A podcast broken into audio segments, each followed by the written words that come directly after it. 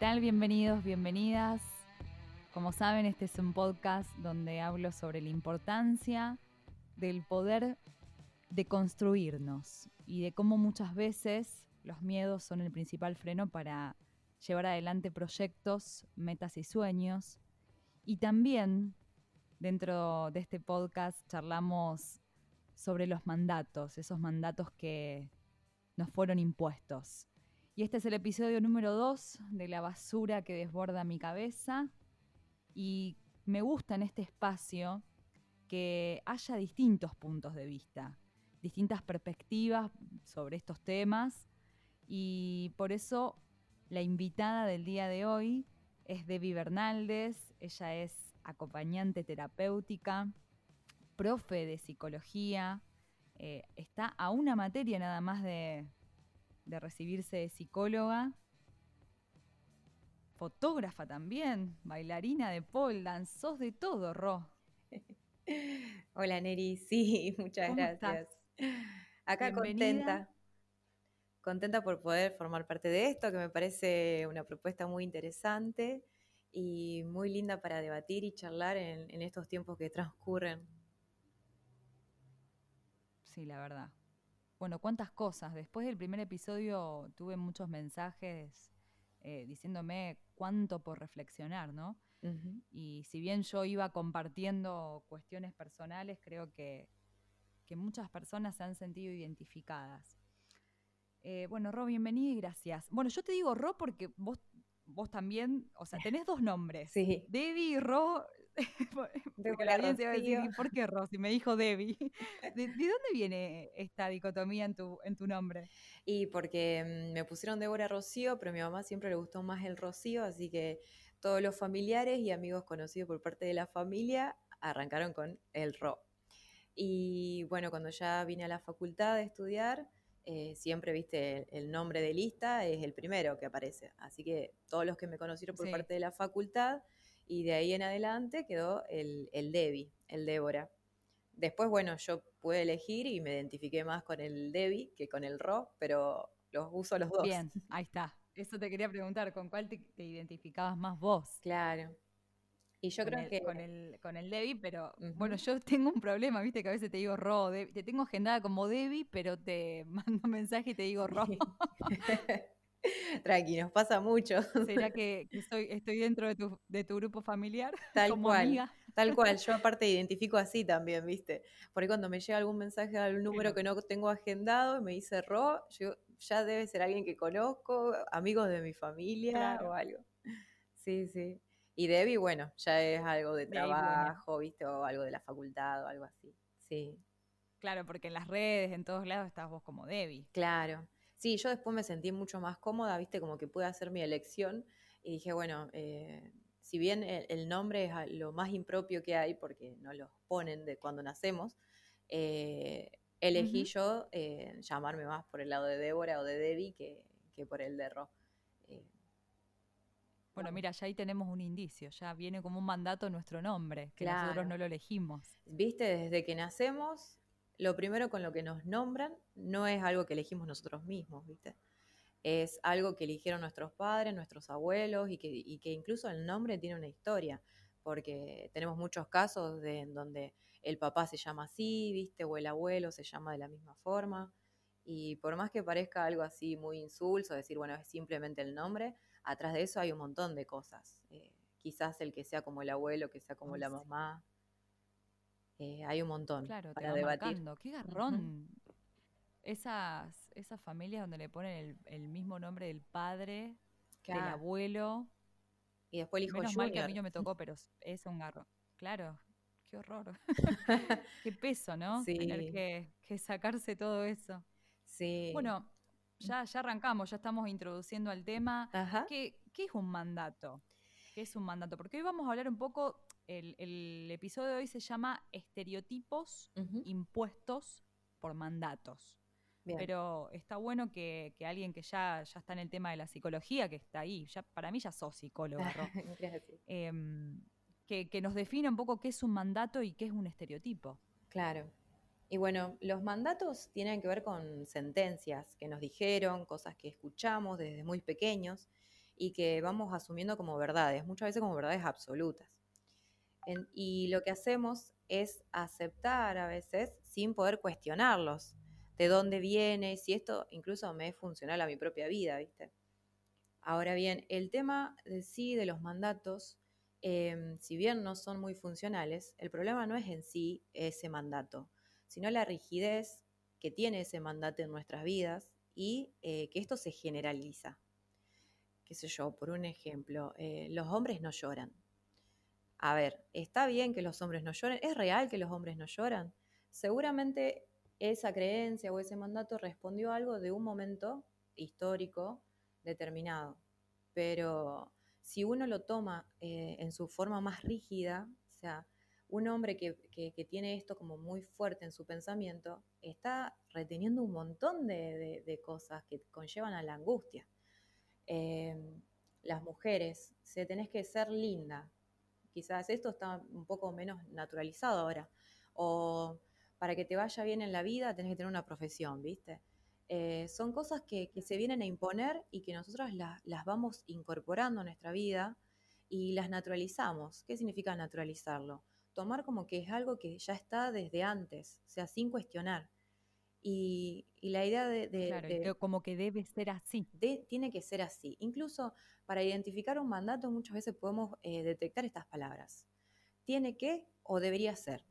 Entonces, ¿por qué haces determinada, por qué haces determinada cosa? Por ejemplo, cuando yo me propuse aprender pole dance, eh, mucha gente ya me dijo, ay, ¿por qué querés hacer eso? ¿Viste?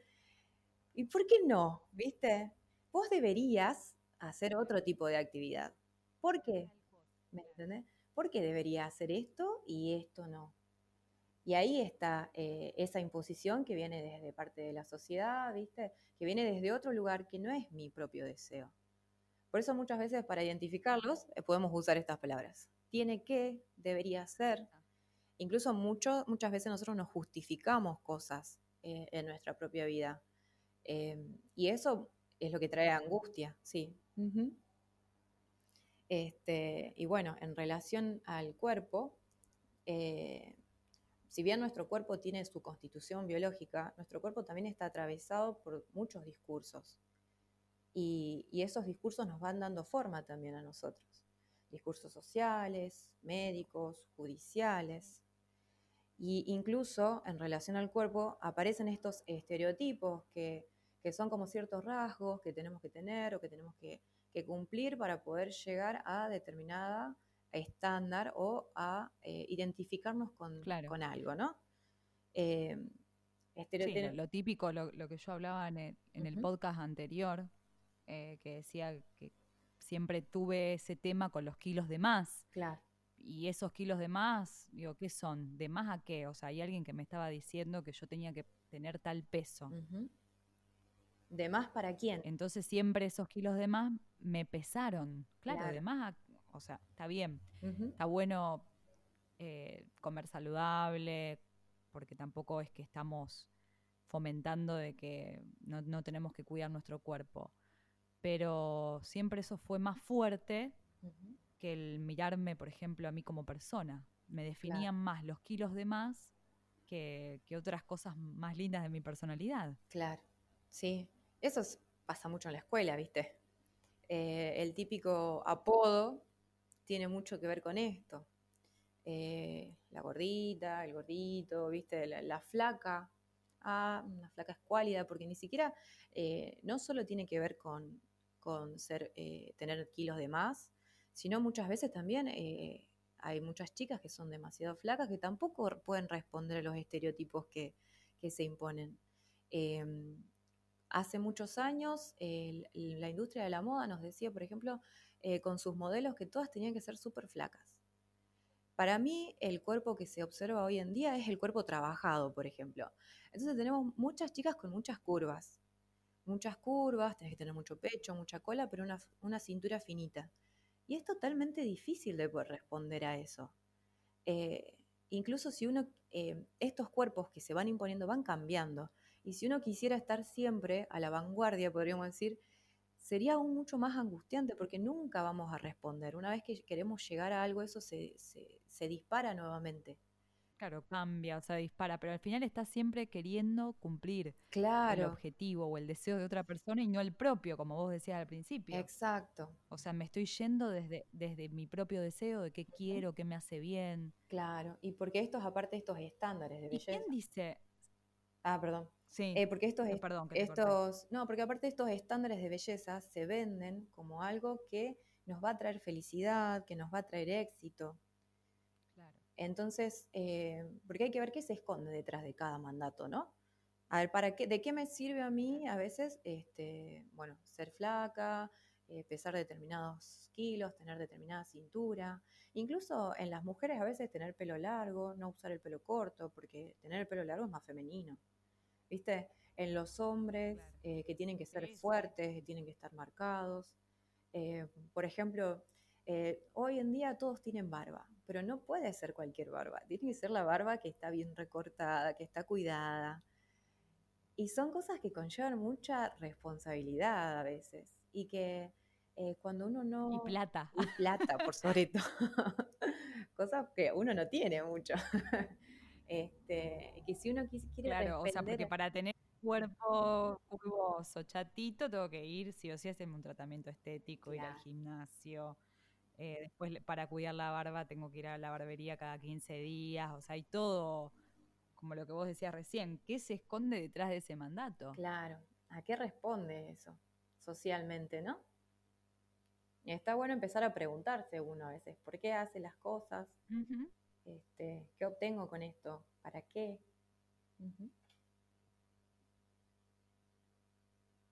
La verdad que, que mientras que vos hablas, me haces pensar en un montón de cuestiones y también decisiones personales que, que muchas veces he hecho por, por mandatos o por querer cumplir con, con el resto o querer encajar también, ¿no? Sí, sí, también. Poder formar parte de...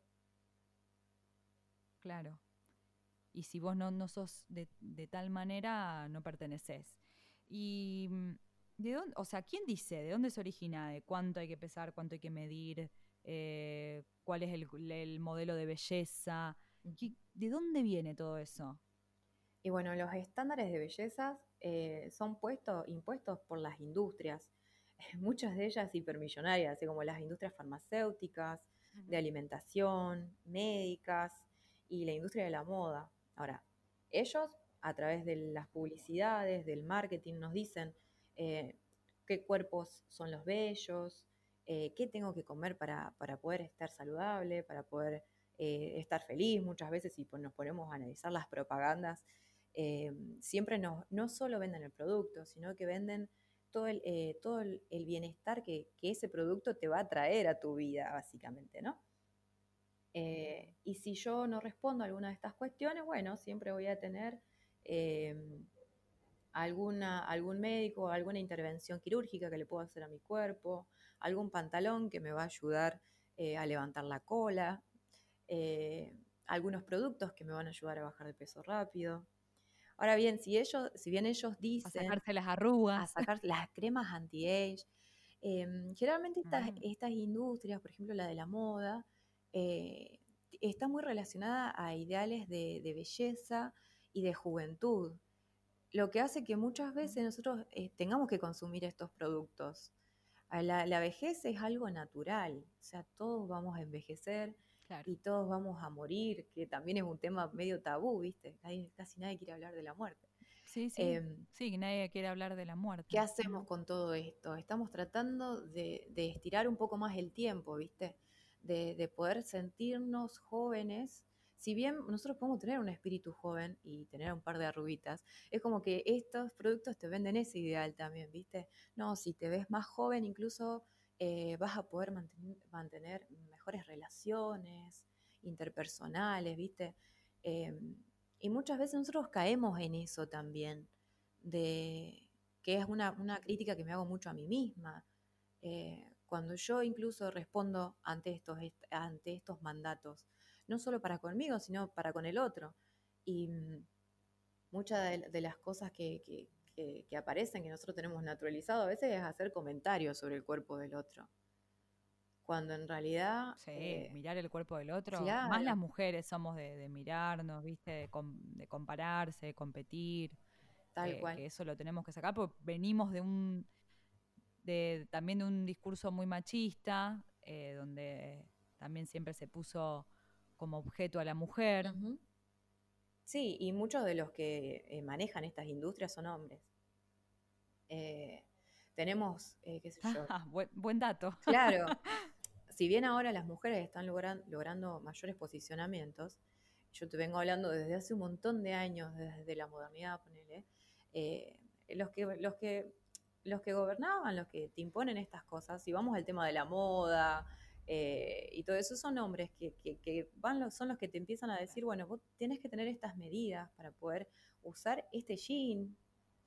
Porque eso pasa mucho, ¿viste? esta talla el yo- tema de los talles si es yo- un tema tal cual. viste que, Por ahí si yo quiero usar, qué sé yo, que una... vas a cualquier local. Sí. Vas a cualquier local y no encontrás por ejemplo en general acá en Rosario nosotros estamos en Rosario eh, no, no hay talles en la mayoría de los locales eh, arriba de 44. Sí. Y ni hablar de que el 42, el 44 o el 40 para mí no son talles reales. No, Sí, son vienen mucho más chiquititos. chicos. Sí. Y vos vas a medirte ropa y te sentís re mal, porque ahí ya te están diciendo no encajás. Claro. Sí. Este, la, la moda instaura modelos a seguir y porque hoy, hoy con el Instagram, por ejemplo, toman algún Instagramer, algún Uf. influencer, ¿viste? ¿Y qué hacen? Los Sí, vestimos con nuestra Sí, marca. sí. Bueno, pero ese influencer tiene determinadas eh, medidas, determinadas, eh, determinado estilo, eh, determinada estructura corporal, y, y a través de eso te venden, o sea, porque cada marca elige una modelo o un modelo de acuerdo a, lo que quiere vender. o sea, solo este tipo de gente va a poder consumir nuestro producto. Y si vos querés ser parte, tu cuerpo tiene que entrar en nuestros productos, cuando tendría que ser al revés cuando la, la ropa viene a ser algo útil para nosotros, que nos tiene que vestir. Entonces, las marcas tendrían que tener no un talle único, sino que tendrían que generar los talles reales para poder vestirnos, que somos los consumidores. Y, y eso a- me ha pasado a mí también, súper angustiante. En algún momento me, me- me fui a... eh, no estaba gorda, ponele, no estaba gorda, eh, pero yo no entraba en ese jean. Y yo, ¿qué, pe- qué pensé? eh, ah, estoy excedida de peso. Yo no estoy mal en realidad, ese talle está mal, porque no hay otro, no hay otro talle para mí. Y ahora, hay tantos cuerpos como tantas personas hay en el mundo. Yo no creo que ningún cuerpo sea igual al otro. Incluso eh, eh, nuestro cuerpo no- es asimétrico. Entonces por ahí tenemos una pierna más corta, ¿viste? Tenemos un ojo un poquito más chiquito. Eh, ahora, Un pie más anchito que el otro. Tal cual, bueno, con los zapatos, viste lo que es. Eh, dentro de toda esa asimetría, eh, la industria quiere que nosotros tengamos todos cuerpos iguales. Y lo más rico es que cada uno pueda ser como es realmente y disfrutarlo libremente. Y que estas cosas, eh, obviamente, no nos Claro, pero después cuando vos lo querés hacer, te cuesta. Porque Sí. a mí me pasaba, por ejemplo, con la ropa. eh, ahora yo estoy siendo un poco más libre a la hora de, de vestirme. Pero antes decía, no, ¿qué me voy a poner esto si queda mal? Me- no me olvido más. Yo te- tengo un abrigo de, de- de pana Eh, que es hermoso, rojo, Ah, qué lindo. y me lo había regalado mi vieja. Y durante dos inviernos Ro, no lo usé Mira, porque digo, ¿sabes lo que pensaba? No, es rojos, la gente se va a pensar que quiero llamar la atención, el rojo no se está usando tanto. claro. Hasta que un día dije, me lo voy a poner. No me voy a cagar de frío porque no se use y encima voy a tener este abrigo que está nuevo y encima es re, re abrigadito. Y cuando lo empecé a usar, algo sentí que se rompió adentro mío. Mm. Y dije, ¿qué me importa? Lo Claro. empecé a usar con zapatillas deportivas, en cualquier momento. Y, y todo el mundo hoy me halaga el, el saco, Claro. pero yo lo empecé a usar sin esperar que, que el resto me lo halague, sino porque a, mí me abrigaba, porque me encanta el color rojo, porque me gusta cómo me queda el rojo, pero me costó mucho. Qué Claro. loco. O sea, un simple abrigo. Ujú. Y vos fíjate este, toda la, connotación que hay detrás de ese rojo, todas las cosas que vos me dijiste. Eh, todo eso también son creencias que tenemos acerca, que, que acerca de los colores, de, las texturas, incluso de, la ropa que usamos, eh, que viene arraigada a nosotros desde lo cultural, desde los discursos culturales. Claro. Em, por ejemplo... Bueno, yo te veo a vos y te veo muy libre a la hora de, de, vestirte. Bueno, con el tema de los tatuajes también a lo mejor vos podés contar un poquito de tu experiencia. Eh, y eso me encanta, siempre admiré eso de vos, de que no te importa, tenés que poner unas cancanes negras con vestiditos lunares y te queda divino. Y yo te veo y digo, quiero, quiero eh, animarme a vestirme como, como la Debbie. Ay, muchas gracias. Sí, en ese sentido em, siempre fui un poquito más eh, como que me quise, porque tenés los dos momentos, ¿viste? El momento en que te querés parecer un poco al resto, te querés identificar y, y formar parte a través de estas cuestiones, ¿viste? Y después tenés el otro, el otro momento en que querés apartarte, quiero ser diferente, quiero, quiero esto de querer ser yo. Que, mm, que incluso a veces en el querer ser yo eh, entro en otros en otras cuestiones, que sé yo, en otros grupos etarios, ponele. Eh, con el tema claro, de los... Te encajan en otro grupo. siempre encajas en algo, ¿viste? Porque los estereotipos, en cierta forma, le ayudan a la gente a poder em, saber qué, esperar del otro. Em, creo, que, creo que es Goffman el que explica. Sí, creo que es Goffman, eh, no me acuerdo bien ahora, el que lo explica, pero plantea esto, que nosotros nos ponemos eh, como ciertas máscaras, ponele, ¿no? Em, y que esto es como que nosotros necesitamos, eh, no nos gusta el, estar, eh, no es desprotegido la palabra, como que, no estar preparado. Entonces necesitamos encasillar a la gente en determinados estos estereotipos para poder saber qué esperar o cómo tengo que comportarme con determinada persona, con cuál otra no. Eh, por ejemplo, eh, no sé, eh, si yo veo en la calle que viene alguien con gorrita, voy a ser bien bruta con esto que voy a decir, pero con gorrita, una viserita, campera, ¿sí? ¿Qué hago? puedo pasar por el lado o instantáneamente como que socialmente ya hay algo instaurado y que hago, me cruzo de vereda porque tengo miedo que me robe. Está estigmatizado, claro.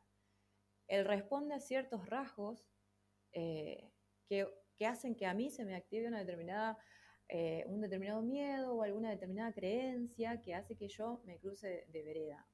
Eh, y así con un montón de, cuestiones. Eh, nosotros, sin darnos cuenta, vamos por la calle a veces y vamos leyendo estos rasgos y, y creándonos ideas que muchas veces son falsas de las personas, pero son por estos estereotipos que tenemos como internalizados. Eh, cuál es verdad. A mí me, ha pasado muchas veces que vos juzgás o te creas una idea falsa de la persona por cómo se viste o, cómo habla y, después cuando la conoces eh, mucho, un poco más de cerca decís, nada que ver. Claro. Sí, ¿viste? Ah, no, esta, esta es recheta, ni me, ni me va a querer hablar, ¿viste? ¿Viste? Sí, y capaz que la persona es Bueno, a mí a veces la gente me ha dicho que se piensan que, que soy recreída o como que soy muy cheta. Y después nada que ver. Pero andás a ver qué, viste, tiene que ver con lo que vos decías recién, esas ideas que uno va teniendo en la cabeza y esos prejuicios. Después cuando también a mí me pasa con otras personas, me pasó con una chica también, que yo decía, esta mina no me la banco. Y la mina se, se, viste re bien, re bien. Pensé que era re creída y re cheta. Y nada que ver, y la mina es re buena, re sencilla. Cuando pude tratarla, y ahí me di cuenta, digo, cuántos prejuicios que tengo en mi cabeza todavía por romper. Y uno como que lucha con eso. Es que sí, es como un trabajo constante, ¿viste? Esto, esto de deconstruir. A mí me pasó muy particularmente eh, bueno, Neri, vos que me conocés, yo tuve el pelo rosa, violeta, rojo fuego. Em, y en un momento... Todos los colores, encima todos los colores te quedan divinos. Ay, gracias. sí, vos sabés que eh, no tenía problema de salir a la calle con el rojo furioso, pero estuve una semana rubia y estaba súper inhibida, inhibida, inhibida caminaba así toda engorvada, chiquitita, eh, no lo podía llevar, no podía llevar el rubio.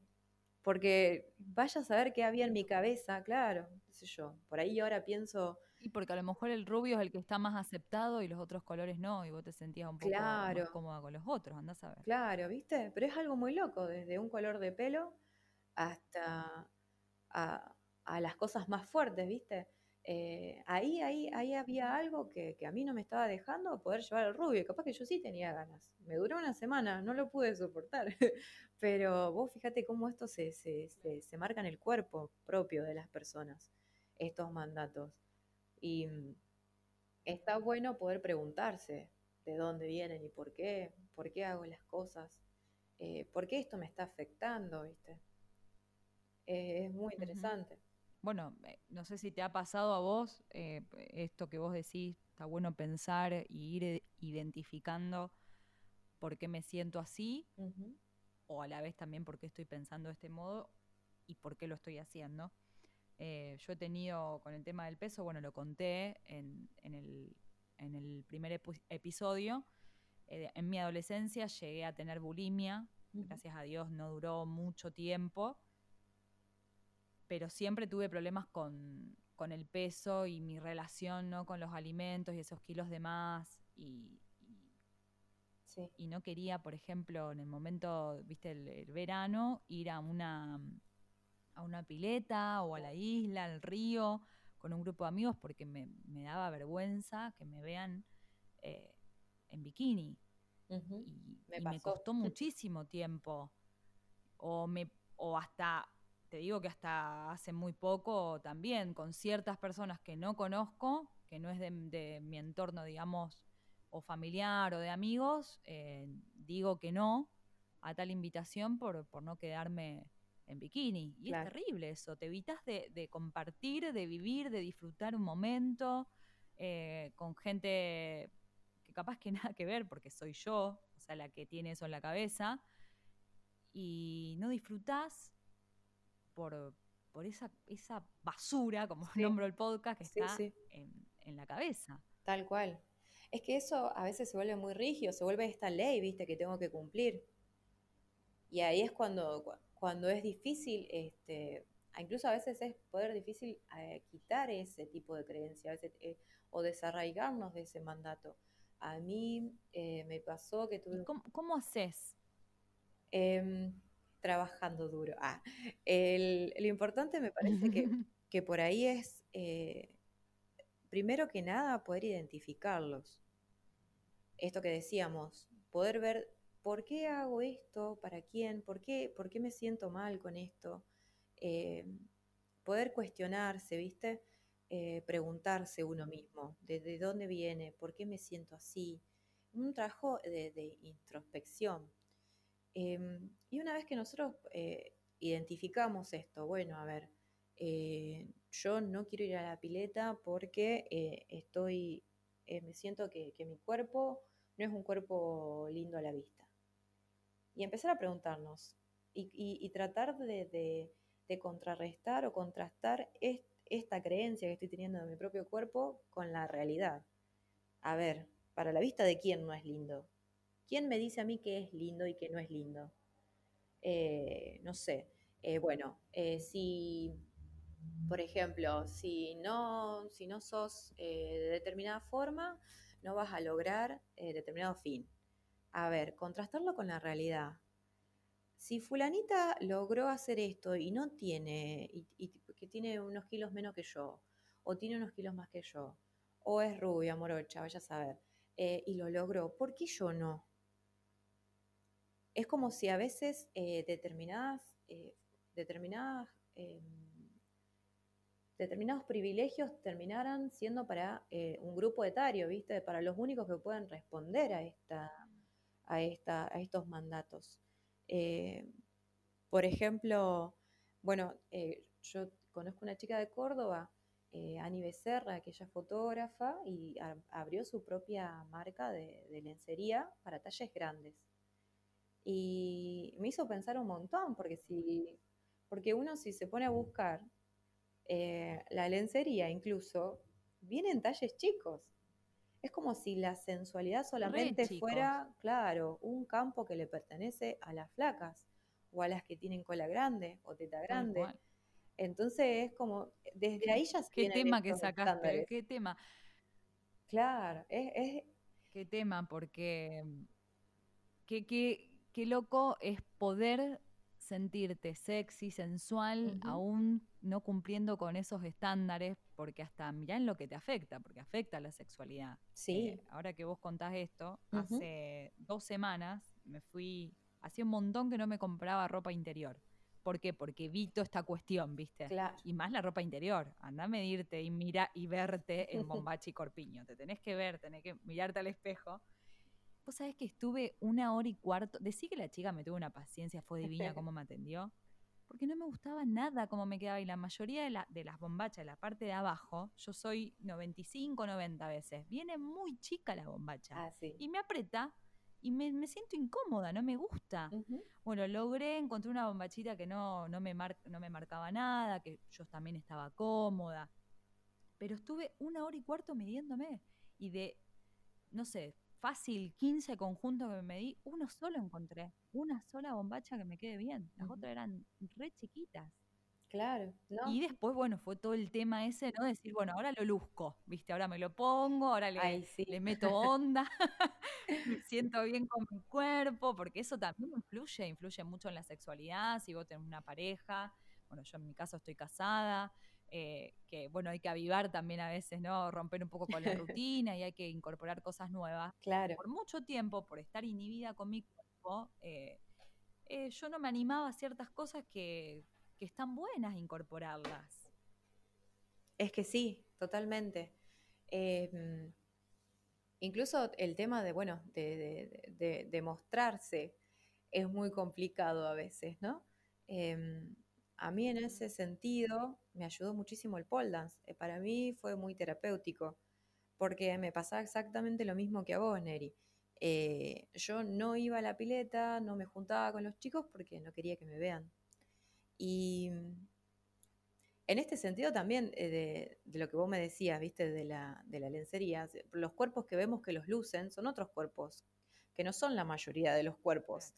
Entonces eso a veces te hace sentir como que vos no estás, eh, no estás encajando o, no te queda bien. Y puede ser que sí te quede bien, solo que tu cuerpo es diferente claro, porque vos ves la imagen y vos decís, este, vos, claro, porque vos, te, vos después te medí este conjunto, cuando viste a la modelo, al modelo que te están vendiendo, claro. no te queda como esa miña, porque evidentemente tu cuerpo no es el mismo y los cuerpos son todos Claro, y te sentí. Hay un abismo. Frustradísima. ¿qué pasó? ¿Qué, onda? Es que sí. Y bueno, como te comentaba, a mí me ayudó muchísimo el pole dance. ¿Por qué? Porque yo necesito estar en short y en top para poder eh, pegarme al caño. Y, el ir, Sí o sí tenés que estar en short y en top. Y, y sí, porque si quiero hacer alguna figura, que por ahí tengo una, un agarre, que es desde las costillas o desde el costado eh, de la panza, o sea, me tengo que, tengo que eso, esa piel tiene que estar libre. Eh, lo mismo con los brazos. Y, bueno, arrancar primero fue eh, desestructurarme también y, cortar con un par de, de, mandatos, porque, a ver, si yo le comento a alguien que hago pole dance, ¿qué es lo que primero que me dicen? Ah, el baile del caño. Esta va a bailar en el caño, esta quiere, quiere laburar en un bar nocturno. Tal cual. El típico chiste es, ¿Qué te pasó? ¿cuándo me haces un bailecito? ¿Viste? ¿Cuánto cobras? Exacto. Entonces, bueno, primero romper con ese, con, ese pensamiento porque era algo que yo quería hacer, porque me gustaba, porque me encanta todo lo que tiene que ver con, con acrobacia, con fuerza. Em, bueno, y arrancar. Y cuando fui, bueno, mostrarme, que eso también fue difícil, ¿viste? Eh, estar uno con, está bien, si bien no es, no es la propia desnudez, ¿viste? porque uno está tapado, pero eh, uno se siente desnudo frente al otro, porque al mostrarte, el otro te puede devolver algo que muchas veces no es lo que queremos escuchar. Y me di cuenta, la verdad, que, cada uno está en su mundo. A veces eh, somos nosotros los que nos hacemos la cabeza. Sí, somos nosotras. Sí. Ay, pero... A, mí me pasó con las clases de jazz. Claro. Sí, sí. Eh, yo no, no, no hacía, no iba, amo bailar desde chiquita que, que iba a danza, después, bueno, dejé y retomé de grande, pero por mucho tiempo no me animaba y no iba porque tenía en la cabeza el mundo de la danza es, es para las chicas flaquitas. Claro. Vos fíjate que todas las que salen del, del Colón, de los ballets, son un palo vestido. Imagínate yo que no cumplía con ese estereotipo. Siempre fue una limitación también. Claro. Y el talento lo tuve siempre y amo, amo bailar y, hoy, lo, hoy lo hago por, por placer. Pero aún de grande, retomando, eh, terminaba comparándome con otra chica y digo, no, no, yo no estoy con el cuerpo que tengo y con los kilos de más que tengo, ¿qué voy a hacer danza? Claro. Hasta que mm, eh, me encontré con una profe que es divina, que, que ella, viste, rompe con esas cuestiones también dentro de la clase. y, como vos decías recién, es una, las chicas no, no, no, se no, no están mirando a ver qué cuerpo tiene la otra, van a bailar y a disfrutar. Y después de muchos años eh, pude hacer una presentación eh, disfrutándola sin, sin que me preocupe demasiado cómo me quedaba el traje que me puse, se me veía el rollo, no se me veía, y bailé, lo disfruté. Eh, pero me costó, me costó mucho, como vos decías, me, costó eh, un montón llegar al momento de disfrutarlo. Claro. Porque es como que uno pone la mirada y el foco en, en los demás y no terminas disfrutando. No terminas disfrutando de ese conjunto, de ese jean, no terminas disfrutando del, baile en el caño, porque porque te, inhibe todo el resto, todo lo que está a tu alrededor. Exacto. Podríamos decir entonces que la forma de, romper con estos mandatos es volver a uno mismo incluso. Volver a poner el foco en lo que uno es y conocerse, porque muchas veces no nos conocemos. Em, yo me di cuenta también de, que, de que hay como una desconexión mente y cuerpo. Eh, desde, incluso desde la alimentación. Eh, me di cuenta por qué, porque a veces uno come pero no tiene hambre. Come ya porque está acostumbrado. Eso está bueno. A ver, explícame un poquito más ese tema que, me interesa. Que es verdad, hay una desconexión entre la mente y el cuerpo. Me pasó, me di cuenta, obviamente también con Paul, pero em, es como que uno dice, bueno, bueno, ahora voy a comer y en realidad ya está saciada. Pero como que, no, porque es la hora de la cena. Y pero si no tengo hambre? Ah, pero ahora tendría que comer. Entonces, incluso desde ahí, viste, del no poder asimilar lo que mi cuerpo me está diciendo, que ya estoy saciada, o sea, que no necesita que ingrese más alimento. Es desde ahí yo, yo noto esas desconexiones y a mí me ayudó muchísimo eh, también el, poder realizar una actividad física. Eh, ir conociendo cada parte del cuerpo, por ahí las clases de flexibilidad, yoga. Y vos sabés que, me pasó algo muy loco con una instructora que nos dio una clase eh, vía Zoom. Marion Camper, no sé cómo es en francés, así que no, lo, no lo voy a pronunciar bien, pero bueno, Marion nos dio una clase de flexibilidad y terminó la clase y estábamos como estirando, ¿viste? Y ella dice, bueno, ahora cierren los ojos. Cierro los ojos, dice. Respiren profundo, respiro profundo. Pónganse una mano en el corazón y una en el estómago. Y yo quedé como, bueno, ¿qué va a hacer? Y ahora díganse ustedes, eh, ¿qué onda? ¿Qué es todo esto? ¿Viste? Y díganse, díganle a su cuerpo, eh, gracias y te aprecio mucho. Y vos sabés que empecé a llorar y cada vez que lo, cada vez que me acuerdo, me largo a llorar de nuevo. O sea, lloré como una, como una nena desconsolada y fue algo súper sencillo. Entonces, no, de ahí me di cuenta, digo, a ver, eh, lo estoy exigiendo, estoy exigiéndole a mi cuerpo un montón con cada cosa que hago. Eh, y, y, como mi cuerpo me acompaña todos los días y me permite realizar un montón de actividades, y yo lo tengo totalmente borrado a veces. Y, y en ese sentido, quería decir algo acerca de la autoaceptación. Aprender a, aceptar nuestros cuerpos reales como son, con sus marcas, con sus estigmas, eh, con todo. Porque si no podemos aceptar cómo es realmente, es difícil poder correrse de ese lugar y poder cuestionar estos mandatos. Eh, yo creo que lo que nos hace más valiosos es eh, eso que nos, hace único a nosotros, son nuestras propias características, nuestra forma de pensar, cómo nos vemos, eh, cómo nos sentimos, es lo, más propio. O sea, lo más rico de cada uno es que somos diferentes, que no hay otra Nerina, no hay otra Ro, eh, no hay otro Hernán. cada uno es único y irrepetible y, en eso está nuestro valor, me parece. muchas veces nos, nos corremos de ese lugar y tratamos de parecernos a otros para poder pertenecer, pero realmente lo rico y lo lindo es cuando somos quien realmente somos. Y eso es un trabajo de, autoconocimiento que lleva su tiempo, ¿viste? Y, ejercicios y, más que nada voluntad, ¿viste? Y constancia. Eh, pero cuando se lo logra es algo muy lindo, porque se experimenta esta libertad, ¿viste? lo, que experimentaste cuando te pusiste el saco rojo. Claro, estás bien, estás bien con vos mismo. Claro, y, claro, tal cual. Y, sos libre, como vos decías, que el pole dance te, fue terapéutico y te ayudó a romper con un montón de cosas y a ser vos, a ser libre. Muy, muy profundo esto que, dijiste a lo último, el decirle gracias al cuerpo, te aprecio. Me, La verdad que me, se me piantó un lagrimón porque por mucho tiempo yo odié mi cuerpo, a mí misma me, me, castigué, no fui amable conmigo misma. Y, bueno, sí, a lo mejor la, quien está del otro lado también le, ha pasado algo parecido, es, momento y es tiempo de, amigarse, de aceptarse, que, tan difícil es, ¿no? Sí, sí, sí, es un trabajo. Y de escucharse un poco más, y un poquito más para adentro, no para afuera, no para para ver qué quieren los demás, sino para, para pensar qué es lo que nos hace bien.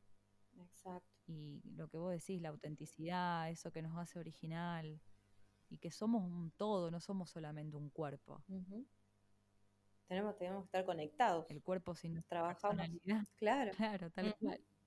Trabajamos esa conexión, esa conexión que a veces cuesta. Tal cual. Bueno, cuánto para pensar, cuánto para, para reflexionar, la verdad que que es para, para meditarlo, a todas las cosas que, mencionaste, Ro, es para llevar a la reflexión y, empezar a poner de a poquito algunas cosas en práctica. Exacto, sí. Y es mucho del trabajo propio también, porque esto que te pasa a vos, lo que me pasa a mí, nos pasa a la mayoría, hombres, mujeres, a todos. Todos estamos atravesados por estos discursos que nos terminan ahogando a veces y que está bueno poder cuestionarlos y deconstruirlos, ¿viste? Está bueno. Sí, deconstruirlos y cuestionarlos. Viste que yo a veces pienso que el hombre como que con estas cuestiones sufre menos, pero a lo mejor es, es un prejuicio.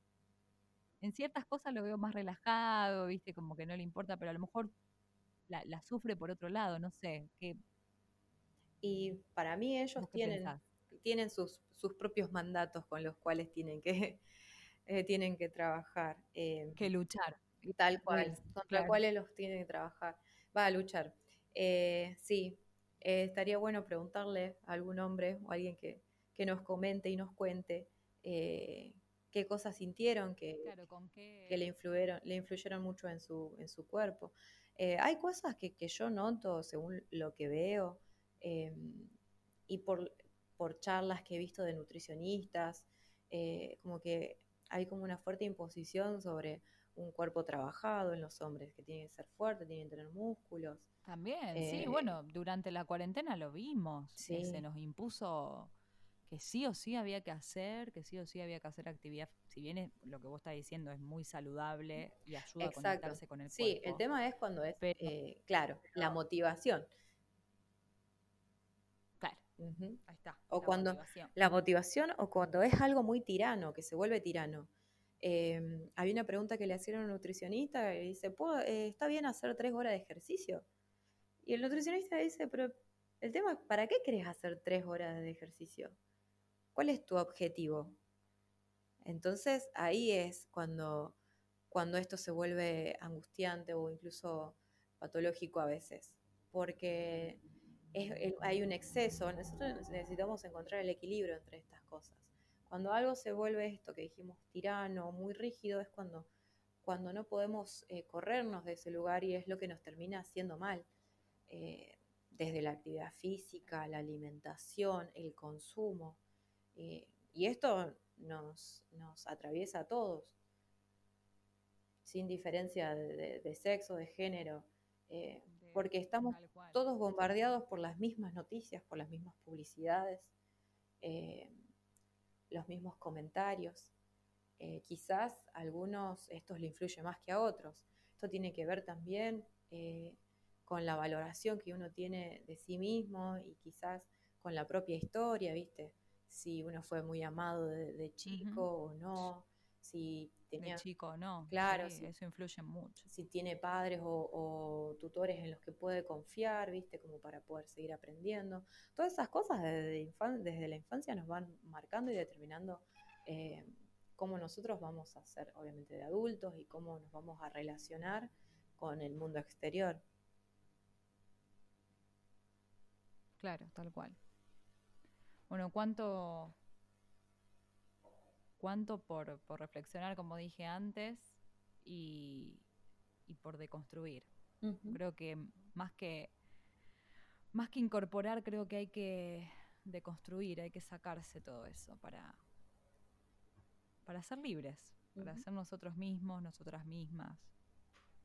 Y también con, el que nos rodea, ¿no? Porque yo no soy mamá, pero pienso, ¿no? Con tantos prejuicios que tengo, digo, no quiero eh, llenar a mis hijos, si es que voy a tener en algún momento hijos, con, con toda esta porquería. Eh, claro. Es como que es difícil, ¿no? Como, qué, les voy a inculcar, que, no les quiero tampoco... Claro, tratar de no eh, repetir las mismas. Llevar mandatos, impuestos, claro, no repetir, o sea, que ellos se vayan construyendo, que vayan, obviamente uno como padre creo que tiene que guiar, o como madre, o acompañar, no sé si tanto guiar, pero bueno, eso uno lo aprenderá cuando, cuando sea madre o padre, pero, pero está bueno replanteárselo y pensarlo porque eh, creo que lo que vos decías, nuestra historia o lo que hayamos vivido con, nuestra familia, con nuestros viejos, también nos afectó. Y, y bueno, está también, eh, o a lo mejor está el mandato de no querer repetir lo mismo y a veces uno inconscientemente lo puede llegar a hacer. Eh, sí, es muy real. este sí. sí, sí, más si uno no se, no se cuestiona algunas cosas. Eh, Creo que está bueno eh, cuestionarse, como decía, empezar por cuestionarse. Claro, crear estos, bueno, este es un espacio para cuestionar, para preguntarse, para, para aprender. Yo también estoy aprendiendo y, vos seguís aprendiendo y, quien está del otro lado sé que, también eh, aprende y desaprende, es así, eh, e, es parte de la vida. Sí. Aprender y desaprender y también decir, che, esto me equivoqué, yo estaba pensando así, la verdad que no es tan así. Y está bueno, está bueno porque eh, uno crece, uno crece así. Exacto. así que, bueno, Ro, gracias. Gracias por tu tiempo. Claro, te iba a decir, si no hay, si no Perdón, te contestamos con un poco de... de sí. contamos, le contamos a, a, la gente que por esta cuarentena estamos grabando a distancia y por eso hay un poquito de delay. No, no estamos juntas. Estamos ¿Qué me decías que si hay errores? Claro, que si, si no hay errores significa que no, no, se intentó nada nuevo, ¿viste? Los errores son necesarios para poder aprender. Y hacer, bueno, eh, un mandato también a veces es no hacer todo perfecto, no equivocarse. Y, hay que equivocarse. Hay que equivocar. Hay que meter la pata. Te digo que vivas constantemente equivocándote. Pero si no, ¿cómo aprendes? ¿Cómo sabes para dónde ir si no te diste la cabeza contra la pared en algún momento. Sí, como cuando éramos niños. Sí, tal cual. Tal cual, tal cual. Bueno, Ro, gracias por tu tiempo, gracias por, por todo lo que aportaste. Ah, Neri, muchas gracias a vos. La verdad es muy liberador, muy sanador. Gracias por dejarme aportar mi granito de arena, me encantó esta charla, me parece súper eh, interesante y y aprendí un montón aquí hablando con vos también. Bueno, algo que, quieras decir o que, quieras compartir como vos, como un pensamiento tuyo que decís, che, no sé, me, me di cuenta este tiempo de, esto, que te haya hecho un clic o no, no sé, si tenés ganas, como para cerrar. Eh, mira, si algo me quedó de la cuarentena es, eh, es esto de aprender a conocerse uno mismo, ¿no? De, de, esto que decíamos, de cuestionarse algunas cosas, por qué las hacemos, para quién, ese deseo realmente es mío, a dónde quiero ir con lo que hago, con lo que con lo que quiero lograr y, poder identificar eh, lo que es más propio en todo lo que uno hace, eh, desde, desde esto, de aprender a, reconocer cuando uno tiene hambre o no, a, poder reconocerse en, los deseos más profundos. Eh, realmente quiero estudiar esta carrera, dónde quiero ir, qué quiero lograr y, poder aprender a, a identificar esto y, que sea lo propio. Porque si no es algo que es tuyo, eh, no te va a traer una retribución muy grande, porque el, deseo se va desplazando. Entonces, em, y por ahí pensaba también como que la vida es corta, ¿no? Como para estar preocupados a veces por, por responder a esto que, a estos mandatos. Em, eso, básicamente tratar de, ser lo más auténtico con uno mismo, lo más sincero con uno mismo. Y, si bien muchas veces, obviamente, el romper con estos mandatos, el poder eh, tener un pensamiento diferente a los otros, obviamente va a traer conflicto y muchas veces coerción. Eh, quizás vale la pena intentarlo, porque aparece algo nuevo. Muchas veces tenemos miedo de, de salir, viste, de esta zona de confort eh, pero puede venir algo mucho más grande y algo mejor. Eso, básicamente pensaba en este tiempo. Excelente. Bueno, a ir hacia lo nuestro, hacia lo propio.